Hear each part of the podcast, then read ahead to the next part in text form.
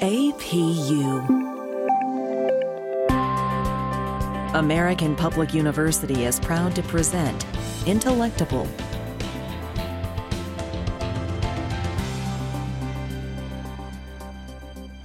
Welcome to the podcast, Intellectible. I'm your host, Dr. Gary Deal. Today we're talking about the value of higher education in professional careers.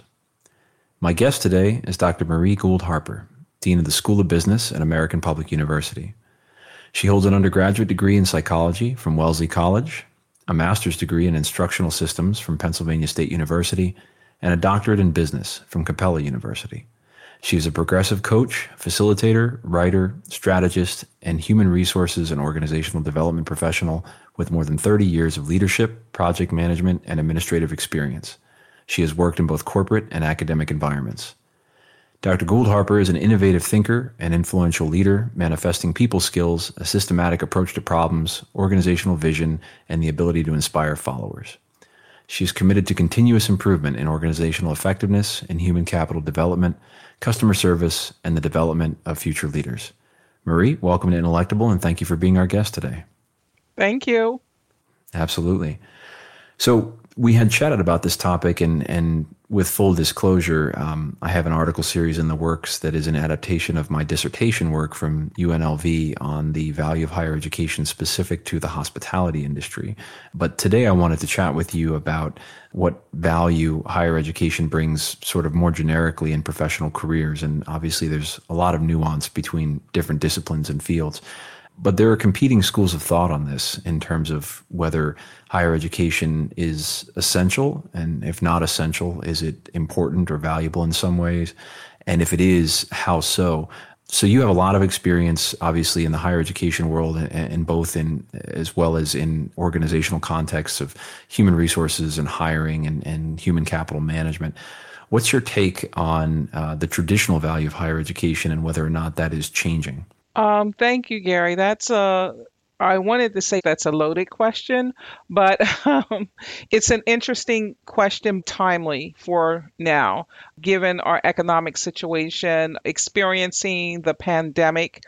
I would say that higher education is still relevant, but not in the way of the past. We are like any other industry we will need to look at ourselves and reinvent ourselves to fit in what's going to happen post pandemic. By that, even before the economic crisis that we're experiencing right now, there were members of the private sector who questioned whether or not a bachelor's degree was relevant. And I believe some of these conversations started as a result of some organizations continuing to be frustrated with the quality of graduates. They didn't feel as though that um, graduates um, from higher education institutions had the proper skills to come in to their organizations and be ready to do the work required. And what has made the situation even more relevant is the fact the pandemic has forced a number of companies to rethink their way of business. What will that look like in the future? And a part of that discussion is what type of workforce will they need? So, when we talk about higher education, and, and obviously, as you mentioned, things have changed uh, across the landscape. We're recording this uh, podcast in October of 2020. We are still very much amidst the global COVID pandemic. And unfortunately, here in the US, it seems to have lasted longer and, and had more pronounced effects you know in our society for a number of different reasons but we are by no means out of the woods and and what's interesting i think is that higher education as an industry is inversely correlated with the economy. So, right now, uh, economic times are, are, quite difficult. A lot of people on unemployment and a lot of people struggling to, to find work and find ways to put food on the table and so on. And so, enrollments, generally speaking, across higher education have seen a spike, uh, which is not to be unexpected um, given what's happened. And again, given that inverse correlation. Um, but are people looking at, in, in your view, sort of the approach to higher education during this time differently than they have in the past? I would say I think they are. Um, yesterday, I attended a workshop that was sponsored by CNBC Evolve Spotlight, and um, it was dealing with the middle market. some of the things that were said as it relates to human capital was that many of the organizations are looking at this period of time.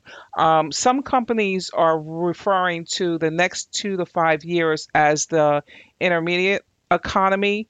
And basically, that's a period of time that they will refocus on where they want to go instead of looking to get things back to how things were and identifying areas that they need to change their business, whether it's to go into a new line of business, um, whether they need different equipment in order to survive. And both of those factors will require them to also look at the workforce. And one of the terms that I heard was um, the workforce has to be able to pivot. And I understand that. That was a concern even before the pandemic. And what that basically refers to is that when you and what we have tend to do in higher ed is we have a student who wants to go in a particular field of study. They study that particular field. But if you don't prepare that student to be able to understand the other factors in an organization, if a change or a crisis such as the pandemic occurs, you have a workforce that can only do one thing. Organizations have realized um, through this crisis that they need their employees to be able to be flexible and be able to pivot and change direction almost immediately. Just how we see technology changes, uh, it used to be every six months, some will say every three months. Employees are going to have to be able to shift and change when things affect the market. So, what these leaders were talking about was what was needed in terms of upskilling and reskilling the workforce. I personally believe that's where higher ed can be relevant if I was the leader of a particular institution, I would want to focus on how do we help these companies because we're part of the problem, or we have to come up with a, a solution as well on meeting the needs of um, these organizations. I would focus on giving them what they want. And I think what they want is how, what is the best way and what type of learning and development program would fit in the short term, which is, I believe, the next two to five years? How do we assist these companies with retooling their employees? And that's where upskilling and reskilling comes into play. And I believe as institutions partner with certain corporations um, for the short term, once they get on their feet, then we can start talking about what degrees or what other certificate programs would make sense for those particular organizations. So I think it's a partnership between higher ed and the other industries to find out what they need instead of telling them what they need, and then coming up with a short term as well as long term plan on what does the new design of learning and development for organization looks like. And for us, what role do we play in that? One of the things that I focused on in my dissertation work that I'm, I'm, curious to get your thoughts on is the difference between the idea that higher education serves a needed function in terms of imparting, for lack of a better term, KSAs, which uh, the government would define as uh, knowledge, skills, and abilities these things that employees must be able to understand and do and perform uh, that are essential to their future jobs and their future careers. That's sort of one school of thought. The other school of thought is is and and there's more than two. This isn't a dichotomous scenario, but um, another popular school of thought is sort of the credentialing theory and the idea that that higher education may not be, strictly speaking, necessary to doing the jobs that need to be done. These are skills and abilities and knowledge that can be learned on the job. Um, and so, you know, this is, there are alternatives in that fashion, but the credentials are necessary to get the job because of, you know, whatever hiring standards are present with respect to you must have a minimum of a bachelor's degree or a master's degree for a certain position, which seems to be more and more common these days in terms of sort of the a creeping escalation of hiring standards in, in especially in professional positions. Um, that's not as common in uh, operational business and industry roles as it is in say fields like law and medicine, where of course you know you can't practice at all without having a degree and a license to go with it. But when you weigh those two, do we see a prevalence of one more than the other in today's sort of modern career landscape? My personal opinion, and I'm going to put on my HR hat and combine that with, you know, my time in higher ed, I would be in the middle of those two positions. And here's the reason. Looking at the history, based on my experience as an HR professional, how degrees come into um, an organization system is the classification and compensation structure. Um, when I was in school, how I was taught, taught, and in my first couple HR positions, um, we used to have specialists. That's all they did. Um, look at the market to see what the going rates were for different positions, and you would come up with this family um, family tree where you would classify each of the positions and come up with salary bands, how much you would pay an individual, and depending on the position, where did it fall in terms of level. And that also not only determined what the salary would be, but what was the required education level. In my opinion, that's an old model. Sometimes it will work, sometimes it doesn't, because there's other factors that come into play, so you cannot go with a cookie cutter program. Now, I would venture to say, and, and I have read and talk to certain individuals who subscribe fully with the credentialing perspective, and that is it was thought that you would need a bachelor's degree to do certain things, and those individuals are arguing, no, you do not. You just need credentials to prove that you could do the job. I understand their position. In terms of the other side of the house, what would probably get those individuals in trouble is to think that only higher ed can do it.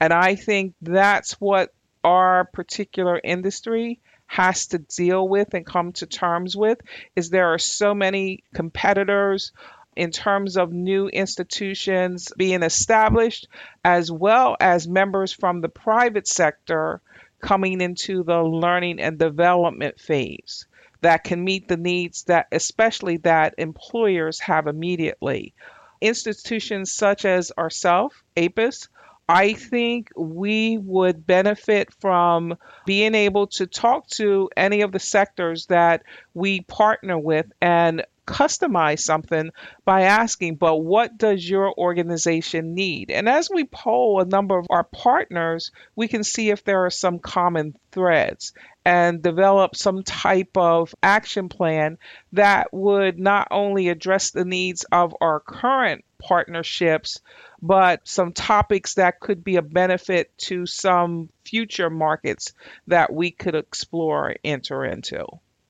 What do we say to, and, and I've encountered this question from students before, and I have my own answer, but I'm curious to to hear what your philosophy is on this. What do we hear from, or, what do we respond with to students who have sort of a um, a cynical view of, of what we offer and and the argument usually goes something like this. I mean there's there's many different dimensions of this but a popular one is to say well look at steve jobs and look at elon musk and look at bill gates and look at mark zuckerberg and you know some of the richest people in the world arguably by that measure the most successful people in the world who have achieved these extraordinary levels of success, not because of a college education, but really in spite of it. Most of the preceding names having, you know, either some college or completing only an undergraduate or maybe no college at all. So from the standpoint, and, and you know, I'm happy to admit myself that my perspective may be biased as sort of a uh, a professional in higher education, a proponent of higher education, and sort of a perpetual student in higher education. But what is our best argument or counter argument, if you will, from a higher education standpoint for those who believe that, you know, we may not be offering something of value that, that really adds to their career potential? I've had those questions as well, and I, I think I take a different approach. Instead of defending higher ed, I ask that individual, but what do you want to do? What do you want to do in the short term? What do you want to do in the long term? And without me saying anything, how do you think you should get from point A to point B? Then I would listen to what they had to say jot down some notes as to whether or not it makes sense. And what's interesting is I um, self disclose that yes, I am in higher ed and I believe fully in what I'm doing, but at the same time, I can pull from my past experience, which is an HR individual. So it gives the student a perspective of what I'm talking about in terms of what type of knowledge they need, but that also I can talk from the standpoint of what would um, employers see as acceptable knowledge to do a particular position. By presenting that information, I get them to listen to me. And then I may share my own history. Getting additional education helps with certification as well as getting promotions. But for someone that's just entering in, they really do like someone that has some of the experience. So, to those individuals, I usually talk about how getting the education will help them to get promoted because it puts them one step ahead of someone who is just doing the work and who may not have opportunities to explore diversity of thought. And and by that, I think that's what higher education provides. It puts individuals from different backgrounds and perspectives into one environment and they have to discuss the same concepts.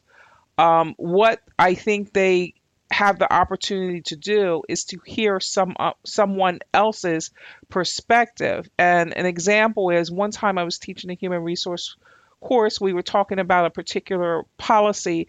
Um, the students were from different um, backgrounds and lived in different geographic locations. And one of the things that we found out, and has something to do with hiring and advertising, but depending where you are in terms of your geographic location, as well as which industry you're in, how you would go about the process of advertising a job could be different. And it was interesting to hear that some students thought that the way that their organization did things was the only way. And that was the learning moment. And without being, I, am not saying it had to be a, a classroom setting, but it was an academic institution that brought them together and it challenged them to think outside of the box for themselves as well as to be open to hear what other people do. I don't think training programs the pure training programs provide that opportunity because they just want to teach a skill.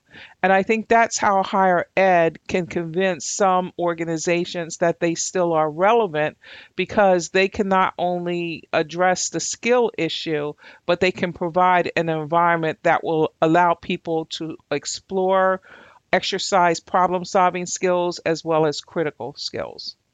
It's interesting. I often tell students asking questions like that. I say, well, yeah, it's it's not impossible to achieve tremendous success in spite of a college education or the lack of a, a, college education. And so I use an analogy if you're if you're bowling but your bowling ball is only the size of like a imagine like a softball. Is it possible to get a strike with a ball that small? The answer is yes, but your aim and your your impact has to be perfect. I mean, beyond the scope of just accuracy and just sheer luck and coincidence. You you need a tremendous amount of luck on your side to to make it big with that kind of tool. Yet as you increase the size and weight of your ball, you know, as I describe it to my students, getting a strike gets easier and easier to the point that, you know, eventually if you can imagine a ball like the size of a beach ball, you know, you could almost close your eyes and just kind of kick it down the lane. And it's hard not to get a strike um, because you're working with such a superior tool. And uh, that's what I describe as higher education for my students, both in undergrad and at the graduate level, because I'm a, I'm a big proponent of continuing education, not just in higher ed and, and not just for degree purposes, but for certifications and whatnot.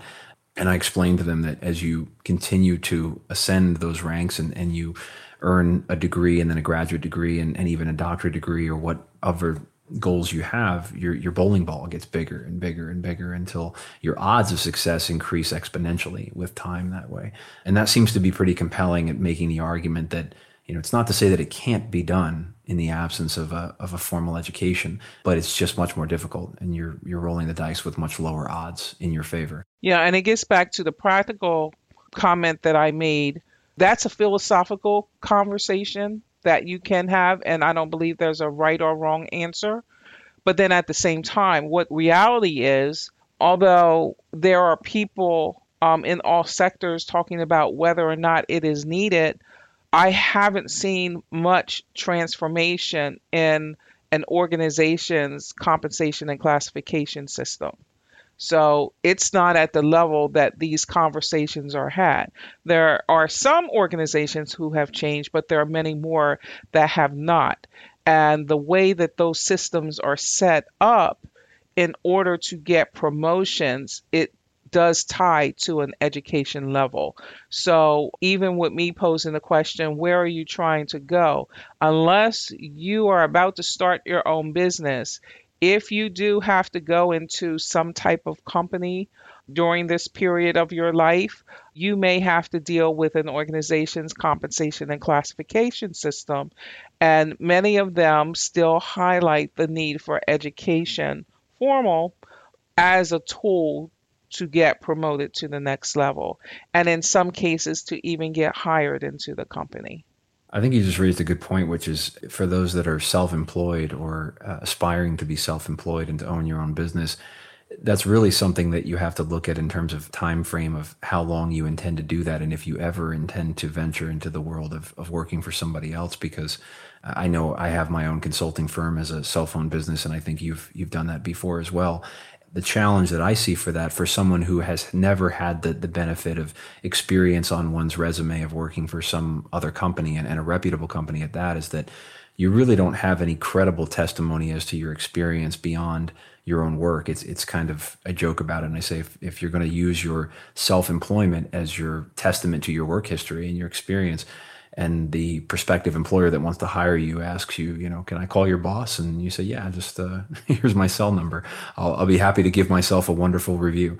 You know, so they know that that's coming with a healthy dose of, of bias that isn't really uh, helpful. Versus, you know, if you're working for a very large, well-known, credible company, you know, uh, Microsoft, Apple, Chevrolet, I mean, whatever it is, then you have name recognition associated with your employer and some third party to to vouch for you. And I, I think that that's at least in my view, what students often miss about the higher education experience. I, I, had a student in a law class way back when I was in Las Vegas who would later become a good friend of mine. But during the uh, the course of the class, he said, "You know."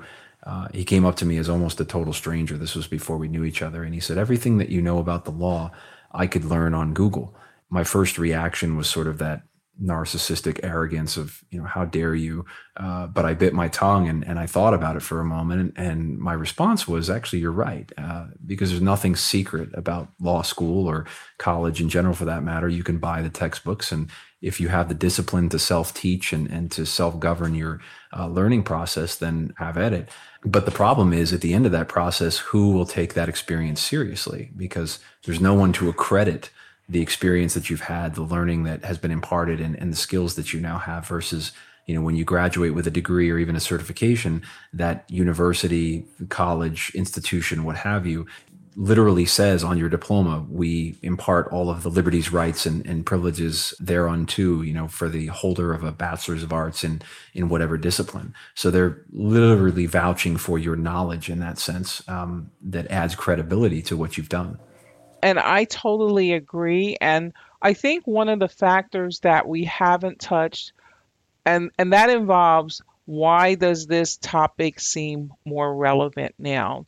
I'm of the position that it's a result of our society's disgust with student loan debt and the fact that some type of entity has allowed our future generations to get to the point that they cannot dream about the future because they're heavily in debt.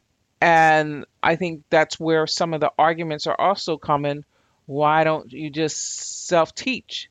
Why do you have to go to someone who now the public sentiment is not looking totally for the benefit of you, especially if they're putting you in debt? And I think those institutions who may have built a system that encourage that, those are going to be the ones that may not be around this time next year. So I don't think the value of higher education is really in question in some circles. I think it's a matter of how is higher education being delivered. We've been speaking with Dr. Marie Gould Harper about the value of higher education and professional careers, and we'll be back after a short break. Today's corporate world requires talented professionals who quickly rise to meet business needs on a global scale. At American Public University, we'll teach you how to meet the needs of domestic or international businesses. Take the next step and apply online at study at apu.com. Welcome back. We're speaking today with Dr. Marie Gould Harper about the value of higher education and professional careers. So, when we left off, Marie, we were talking about the changing role that education is playing in the workplace and the way that it's being perceived by employers. I'm curious to ask you because, again, we're recording this in October of 2020 amidst the pandemic. And my suspicion is that a lot of today's employers that are being forced into a more remote paradigm due to the social distancing mandates and the need to separate people during the situation may retain some of that on their way back, um, may find that this isn't such a bad situation to be in to have employees working from home and working remotely to the extent that they can. And so I wonder what your thoughts are in terms of whether higher education's value in the workplace will change as a result of the advent of technology and the push to remote working environments where more people are working uh, in a telecommuting environment or working from home? Um, yes, I I personally do not believe that everyone's going back to the office. I know there are a number of people who are hoping they do not have to return to the office, and what I'm seeing as the plans that are coming out from some organizations who do plan, they're not going to have everybody at the same time. Um, they're coming up with schedules where, you know, Group A may be going on Monday and Wednesday, Group B going on Tuesday and Thursday, and those type of arrangements in terms of the day to day operations. Before the pandemic, there just like everything else there were two camps of thought some people believe that remote working could be um, beneficial and it was something that an organization was capable of doing. But then you also had individuals who thought that you have to be in the office for social interaction, collaboration on different ideas. But the pandemic allowed some organizations to use their technology. And what they have found, some organizations have found that their employees are more productive when they are working from home. Um, I recently wrote a blog on that type of topic, and I just talked about my own experience because I've had remote status for the last 15 years working in three different organizations and know that it can be successful and I think some of the workers who were forced into this type of situation are seeing the value. What I think is also important is that the leaders are seeing how this particular format is valuable. So, what we call returning back, that could be many different things, but APUS is in the business of online learning. And I think, in addition to organizations seeing that working from home is valuable with utilizing the right technology. When they get to the learning and development functions, I think they're naturally going to um, want to explore online learning more so than they have in the past and look at it as an option, whether it's for skills training or it is to partner with um, higher education institution that is skilled in the process so that their employees can continue to pursue degrees. Well, I would definitely agree. And uh, Maria, I must confess uh, to you as my supervisor that when this pandemic is over, I, I, sure hope I don't have to return to the office. I'm, I'm liking this work from home thing. So for those listeners who, who don't know, uh, here at American Public University, most of our faculty and staff are remote, so we uh, rarely see each other in person, but for maybe once or twice a year at our large scale faculty meetings. So this pandemic for us has been more or less business as usual. It hasn't changed much about what we do, with the exception that, of course, our our on ground staff at our uh, campus locations have been, for the most part, moved home to work remotely. And and so far, I think you know, speaking from my own perspective, that's that's worked pretty well. And and again, I think that's just more evidence of what we were just discussing that a lot of employers will probably see that this is a viable model and something that will likely continue, at least in some capacity, after uh, the pandemic ends.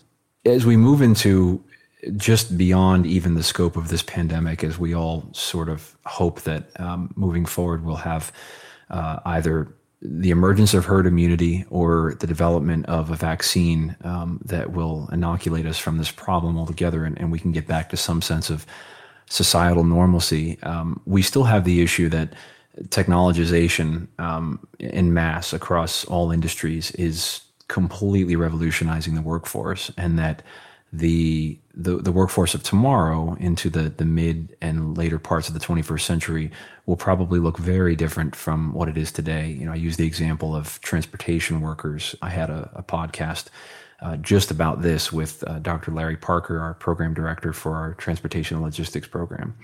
And um, we were discussing specifically that I think the figure is, you know, roughly one in 10 people worldwide are employed in some form of logistics and transportation, uh, whether it's driving trucks or limos or cabs or boats or planes or trains. Um, you know, there's, there's so much in that, but we can see already the, the signs that technology will soon take over most of those jobs in terms of automated vehicles and automated conveyances around the world. No longer having a need for drivers and conductors in these various capacities. So we will have to retool that workforce lest they, you know, not have a way to, to feed their families. Um, and that makes me wonder if the higher education industry will have a capacity problem in the future with just meeting the needs of people who have to find more advanced skills for careers that require specific knowledge in computer hardware and computer software and the kinds of, of careers that will be more prevalent in the, the decades to come.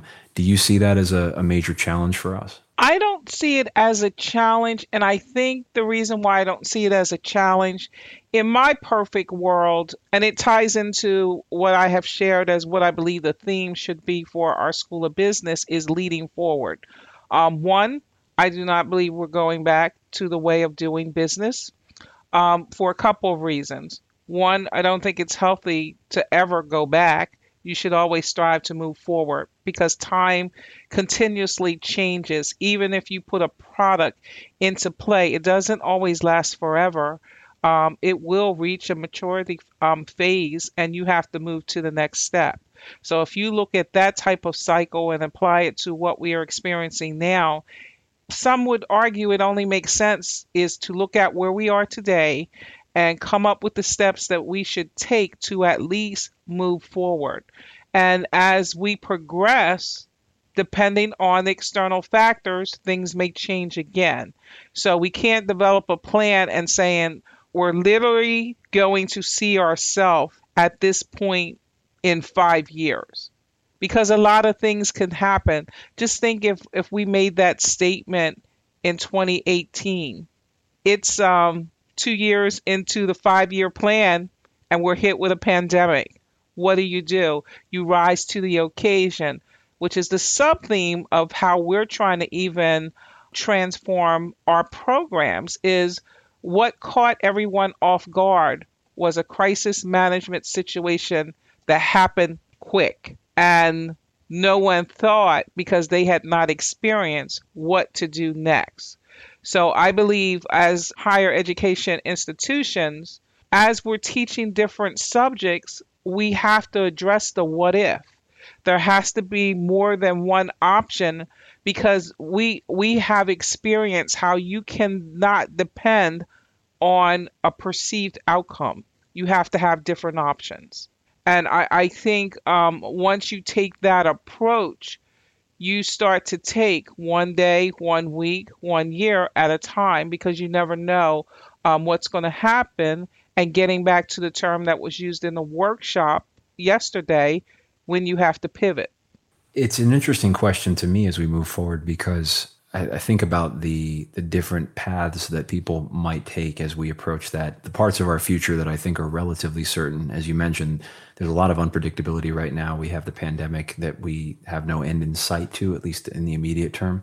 Um, we're all hoping for a quick resolution, but we're now somewhere on the order of eight to 10 months into this, uh, depending on where you look at the starting point for the US at least. And uh, it doesn't seem to be getting better. In fact, I was just watching the morning news, and um, some states are hitting records in terms of new cases, diagnoses, and issues. So uh, we don't seem to have flattened the curve the way we had hoped. And uh, we don't have any definite horizon for uh, a vaccine at this moment but even beyond that, we look at the forces of technologization and um, and automation that are poised to hit industries everywhere. I think, regardless of whether or not you know we we have these other forces um, or they ameliorate themselves somehow. And I use the example of Disney, for example. I, you know, I live here in uh, in Orlando, and I'm literally a mile away from the Magic Kingdom where I live the parks are now open at limited capacity, but Disney has gone out of its way, even before the pandemic, of course, to reduce its overhead, its labor, because this is the number one cost for any business, and particularly for theme parks, uh, heavy on staffing. And so now more than ever, there's a pressure for them to do more in terms of operations with fewer people. And so they're employing to the fullest extent possible technology and automation available in their parks to make the experience uh, as fulfilling for their guests as possible without detracting from that and of course reducing the headcount and the amount of exposure human contact that's required.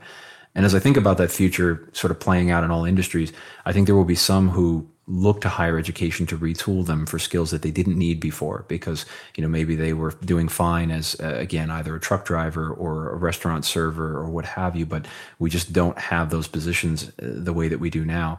But the other piece of it is of course some experts are projecting that the end game for this automation revolution will be unemployment on the order of like 40%, 50%, which means that even if we could retool everybody, there just wouldn't be enough jobs for everyone. And so I wonder if that will dissuade some in the workforce from even looking at higher education as valuable and saying, well, this is a, a rigged game for me. I might as well just sit back and wait for some form of, say, universal basic income or other proposals that have come on the table for that. But I, I wonder how the higher education role will evolve um, as these forces kind of play out in the next 10 to 20 years, even.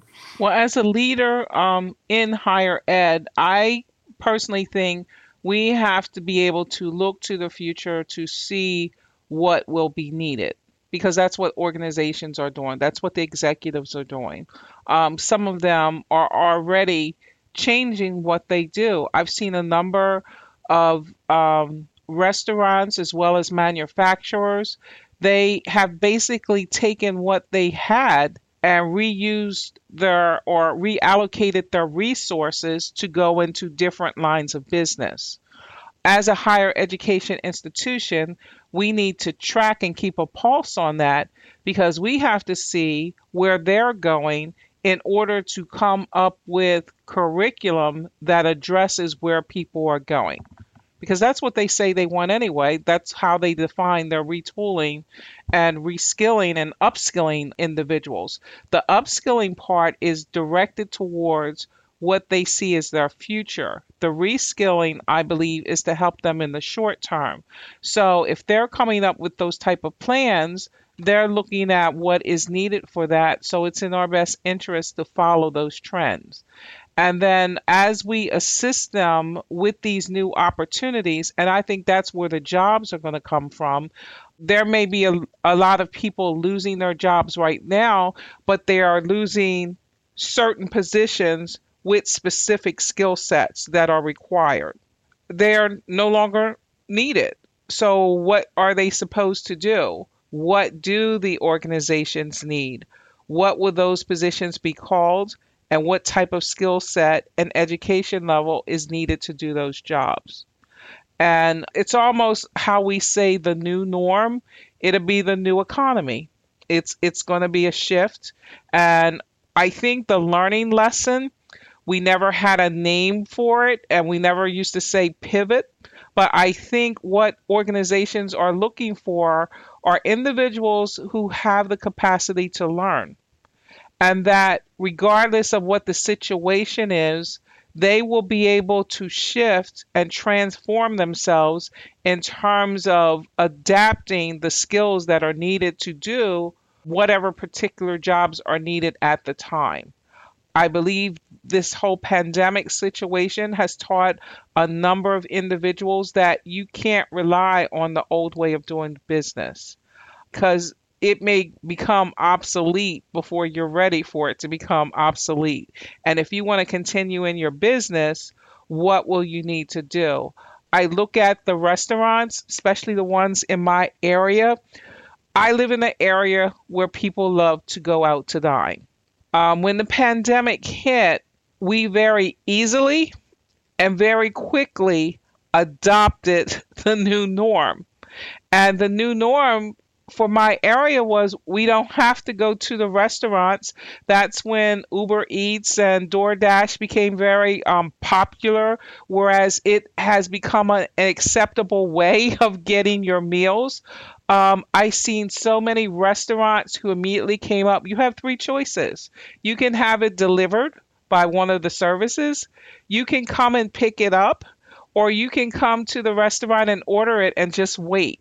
So that may not be ideal for a lot of people, but I saw how many communities adopted and adapted to the new standards of eating and dining out. Now, even though some of the restaurants are now um, having guests in in in um, restaurant dining, um, it's very limited, and it's they've made the social distance acceptable. But you see those as the individuals who are like, I just need to be in the location that's preparing my food. But the restaurants have created four options for people depending on what their preference. And one of the newest options that I've seen are restaurants. One restaurant I know has created a, a store, an Italian store. It's an Italian restaurant. So now, not only do they prepare the food, but they sell the food for people who may want to prepare the meals at home. And then I've also seen some restaurants who will have their menu reflect what is called a bundle meal. And it's a meal for maybe four to five people. So they are preparing meals for households the whole household and and have priced it to the point that an individual can call and, and have dinner for a family of five and it's seen as the norm now yeah there's there's definitely a lot of innovation and, and improvisation taking place right now to try to to make the most of what is obviously a difficult situation for the service industry uh, among many others most of my career was spent years ago in, in, hospitality. So I have a lot of friends and colleagues who are actively looking for work now and finding ways to kind of to make the best you know lemonade out of these lemons that we've been given with the the pandemic. I know we're at time, and I wanted to try to, to ask just one more question, if I could, with regard to our overarching topic, which is the value of higher education. I, I wanted to get your thoughts on where the value lies because whenever we talk about the value of something we have to obviously assess input and output. And output for higher education is the end product the, the degree or the diploma the accreditation that, that affords you opportunities that you might not have otherwise. But the input of course in addition to a student's time and effort is their tuition we know it's no secret that tuition rates in colleges and universities have far exceeded the pace of inflation since three, four decades ago. And so it's much more expensive relative to the average income today uh, for students to earn a degree than, you know, it was in, say, the 1970s. Now, you know, speaking for APUS, I know that our rates are competitive and I think we have affordable programs and products here. And absolutely. And we have the unique circumstance, of course, where a significant portion of our student population are either active duty or veteran military. Uh, so they have the benefit of the GI Bill that helps to ameliorate a lot of the out of pocket costs that other students might face. But I'm curious to hear your thoughts in terms of the future for higher education in general.